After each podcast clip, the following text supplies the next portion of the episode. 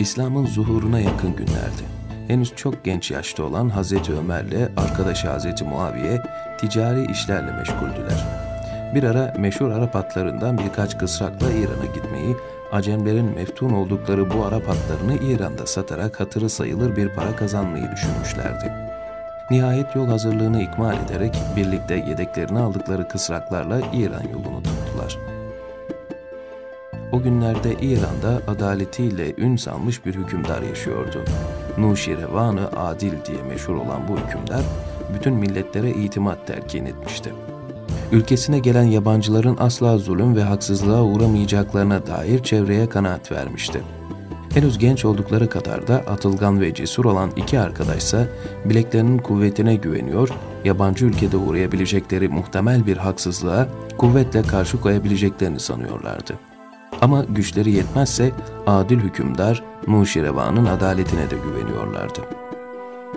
İhtimalleri düşüne düşüne İran hududundan içeri girdiler.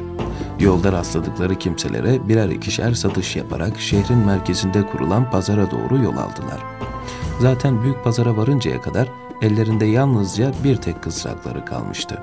Bu kısrağı zenginlerin geldikleri büyük pazar için bilhassa saklamışlardı. Ona çok para isteyeceklerdi. Çünkü mevcutların içinde en soylu ve hızlı koşanıydı. Nitekim büyük pazara çıkardıkları günün ilk saatlerinde müşteriler üşüştüler. Ne istiyorsunuz bu taze küyeylana? Üç bin dinar. Olur mu be yabancı? Üç bin dinar bizim atlarımızdan üç tanesinin fiyatı. Doğru ama bu sıradan bir kısrak değil meşhur Arap atlarının içinden seçilmiş eşsiz bir küyeylan. Dizilen müşterilerden kimsenin gücü yetmedi bu küyeylan almaya. Akşama doğru atın ününü işitmiş olanlardan bir grup geldi. İşlerinden biri yüksek sesle konuşuyor, diğerleri de onun yanında sus pus vaziyette çekingen duruyorlardı. Bu adam sordu. Kısrağın fiyatı ne kadardır? Üç bin dinar dediler. Dudaklarını büktü, umursamaz bir edayla Yarın sabah burada bekleyin, kısrağın parasını alırsınız diyerek adamlarıyla birlikte oradan uzaklaştı. Siz kimsiniz, adınız, adresiniz nedir diyecek gibi oldularsa da etraftakiler ellerini ağızlarına götürüp ses çıkarmamalarını işaret ettiler. Ertesi sabah aynı yere gelip bekleşmeye başladılar. Ne at alandan ne de alırken orada bulunanlardan bir esercik yoktu.''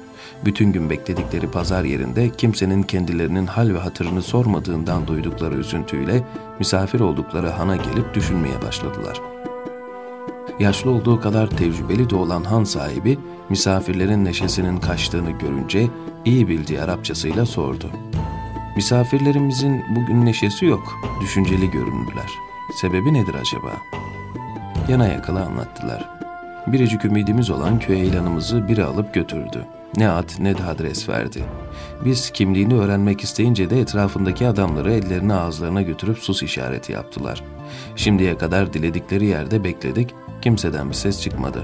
Biz bu atımızın parasını alamazsak hiç kâr edememiş olarak döneceğiz. Kalan bu tek kısrak bizim kârımızı teşkil edecekti.'' Ancı durumu fark etmişti etrafına bakındı, dört duvar arasında kendisini duyacak kimsecikler yoktu. Ama yine de tedbiri elden bırakmadı. Misafirlerinin kulağına eğilerek fısıldarcasına ikaz etti.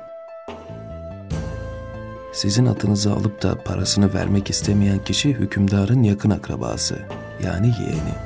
Hükümdarın nüfuzunu suistimal ederek böyle haksızlıklar işliyor. Siz yarın erkenden kalkın, doğruca hükümdarın huzuruna çıkın. Yanınıza aldığınız bir tercümanla durumunuzu olduğu gibi anlatın. Hakkınızı ancak böyle alabilirsiniz. Yoksa burada fazla kalmanız sizin akıbetiniz için hayırlı olmaz. Başlarına nelerin gelebileceğini merakla bekleyen iki arkadaş ertesi sabah sağladıkları bir tercümanla doğruca hükümdarın huzuruna çıkarlar. Tercüman vasıtasıyla maruz kaldıkları durumu adaletiyle ün salmış Nuşirevan'a anlatırlar. Ancak kendileri durumu aynen anlattıkları halde tercümanın nasıl naklettiğinden haberleri olmaz. Dinleyen Nuşirevan Adil, hizmetçisini çağırıp bir şeyler söyler. Bunları alıp dışarı çıkaran hizmetçi ellerine, ülkelerine dönecek kadar para tutuşturarak selametler. Akşam hana dönerler. Hancı merakla sorar. Söyleyin bakalım, aldınız mı atınızın parasını? Bunlar ne aldık diyebilirler ne de almadık. Hatta Boğulu Ömer kızgınlığını belirtir. Bu ne biçim adalet anlayışı? Biz bu adama kısrağımızın bedeli olan 3000 dinarın alınıp bize verilmesini anlattık. Adam ülkemize dönecek kadar yol parası elimize tutuşturup salı verdi. Biz sadaka istemedik. Kısrağımızın parasını istedik. Ülkelere ün salan adil hükümdar bu mu? Tecrübeli hancı düşünceye dalar. İşin içinde bir bit yeni olduğunu hemen sezer. Durun bakayım, sizin işinizde bir bit yeni var. Size yeni bir çare düşüneyim der.'' Birkaç saniyelik bir sessizliği yaşlı hancının yeni bir fikrini söylemesi bozar. Sizler yarın tercüman olarak beni alın ve tekrar hükümdarın huzuruna çıkmak için sarayın kapısı önünde bekleyin. Bakın bu defa durum değişecek.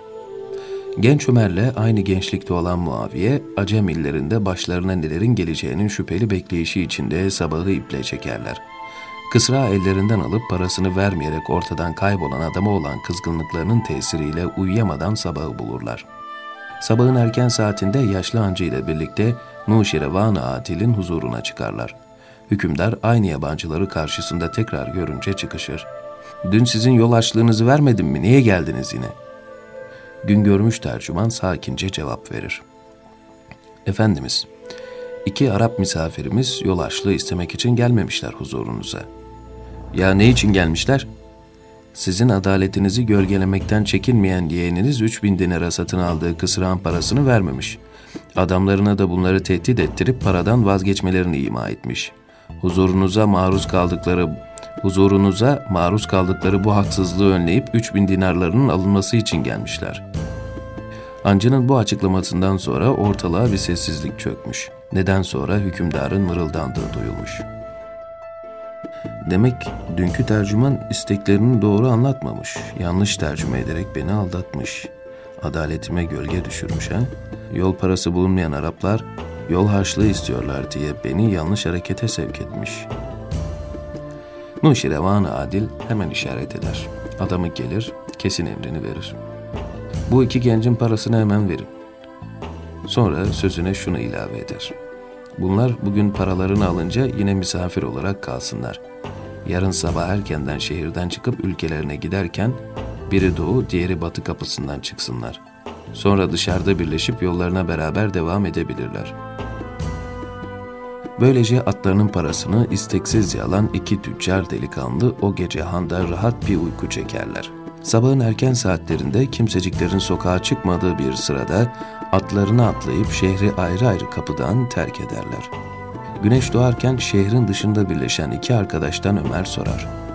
Sen çıktığın doğu kapısında ne gördün? İpte sallandırılmış bir adam der Muaviye. Bu adam atımızı elimizden alıp da parasını vermekten kaçan hükümdarın yeğeniydi. Ya sen ne gördün çıktığın batı kapısında? Ben de der Ömer, ipte sallanan bir adam gördüm. Bu adam da bizim sözümüzü değiştirip haksız yeğeni koruyan hain tercümandı.'' Birlikte atlarını mahmuzlayıp Mekke'ye doğru tozlu yollardan ilerleyerek ülkelerine gelirler. Aradan zaman geçer, aziz İslam zuhur eder. Nice hadiseler, nice vakalar cereyan eder. Nihayet Hazreti Ömer, Müslümanların halifesi, Hazreti Muaviye de Şam valisi olarak devlet hizmetine başlarlar. O sırada yapılacak bir cami için bir Yahudinin arsasını istimlak etmek isteyen Hazreti Muaviye, arsa sahibi Yahudinin aksilik ederek vermek istememesi üzerine işi zora bozar. Yahudinin arsasını zorla alarak camiye ilhak etmek ister. Çevreden akıl alan Yahudi ise doğruca Medine'ye Müslümanların adil halifesi Hazreti Ömer'e koşar. Medine'ye geldiğinde etrafı debdebeyle dolu bir halife arar. Kendisine halifemiz Medine dışındaki şu gördüğün hurmalıkta bir hurma altında gölgelenmekte oraya git derler.'' Yahudi tarif edilen yerdeki hurmanın altında hırkası yamalı birini görüp sorar. Ben adaletiyle herkese emniyet ve huzur veren meşhur Halife Ömer'i arıyorum. Yamalı hırka içindeki adam gayet rahat cevap verir. Buyurun aradığınızı buldunuz, derdinizi söyleyin. Yahudi alay alındığını zanneder. Ben şu meşhur Halife Ömer'i arıyorum.'' Buyurun söyleyin dedim ya aradığınız benim der Hazreti Ömer. Şaşıran Yahudi arsasının zorla elinden alınmaya çalışıldığını, kendisi razı edilmedikten sonra malına el konmamasını istediğini söyler.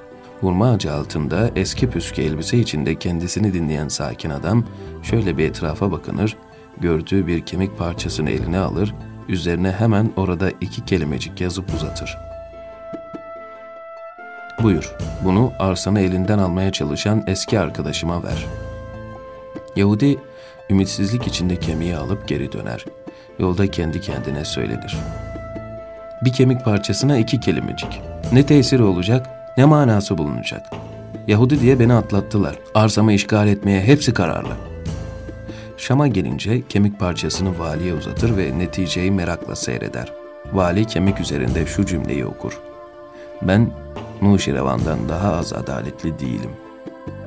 Birden hayali ipte sallanan adamların akıbetine kayar ve Yahudinin kulağına eğilerek tek cümleyle cevap verir Muaviye.